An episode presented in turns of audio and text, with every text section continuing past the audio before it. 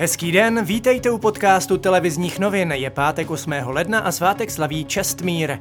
Dnes bude oblačno až zataženo, místy slabé sněžení, zejména na horách. Během dopoledne platí výstraha meteorologů vůči náledí a ledovce. Teploty se budou pohybovat mezi minus dvěma až plus dvěma stupni Celzia, v tisíci metrech na horách kolem minus pěti stupňů. Česko zůstane vypnuté minimálně do 22. ledna, tedy do konce nouzového stavu. Podle ministra zdravotnictví pak vláda zřejmě požádá sněmovnu o jeho prodloužení. Tvrdší opatření, ke kterým přistupují některé okolní státy, ale zatím nechce.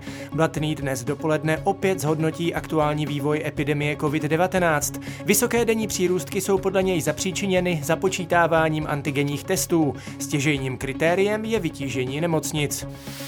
Policie na Slovensku zintenzivňuje kontroly dodržování proti koronavirových opatření. Dohledne zejména na snížení mobility lidí. Zpřísňují se také kontroly na hranicích. Při porušení zákazu mohou policisté uložit pokutu ve výši až 26 tisíc korun. Portugalsko řeší další lockdown. V zemi každým dnem rapidně rostou počty nových případů koronaviru. Jestli vláda celostátní karanténu zavede, rozhodne příští týden. Od půlnoci zpátku na sobotu zavede Rakousko kontroly na hranicích. Pravidla cestování se ale jinak měnit nebudou. Až na výjimky je stále povinná preventivní desetidenní karanténa.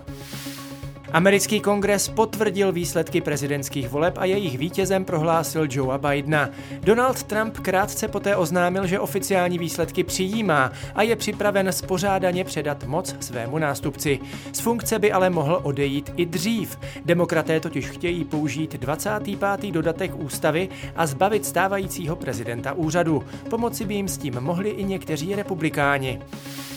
64% podnikatelů v Česku se nechá očkovat, jakmile to bude možné. Současně to doporučí i svým zaměstnancům. Vyplývá to z nedávného průzkumu hospodářské komory. A ještě ze sportu. V hokejové extralize se po druhé během pár dnů představila na ledě Zlína brněnská kometa. V úterý vyhrála 3-0 a Zlín tak měl rivalovi co oplácet. Utkání ale nakonec skončilo opětovným vítězstvím komety 5-4. A to je z dnešního podcastu televizních novin vše. Mějte fajn den.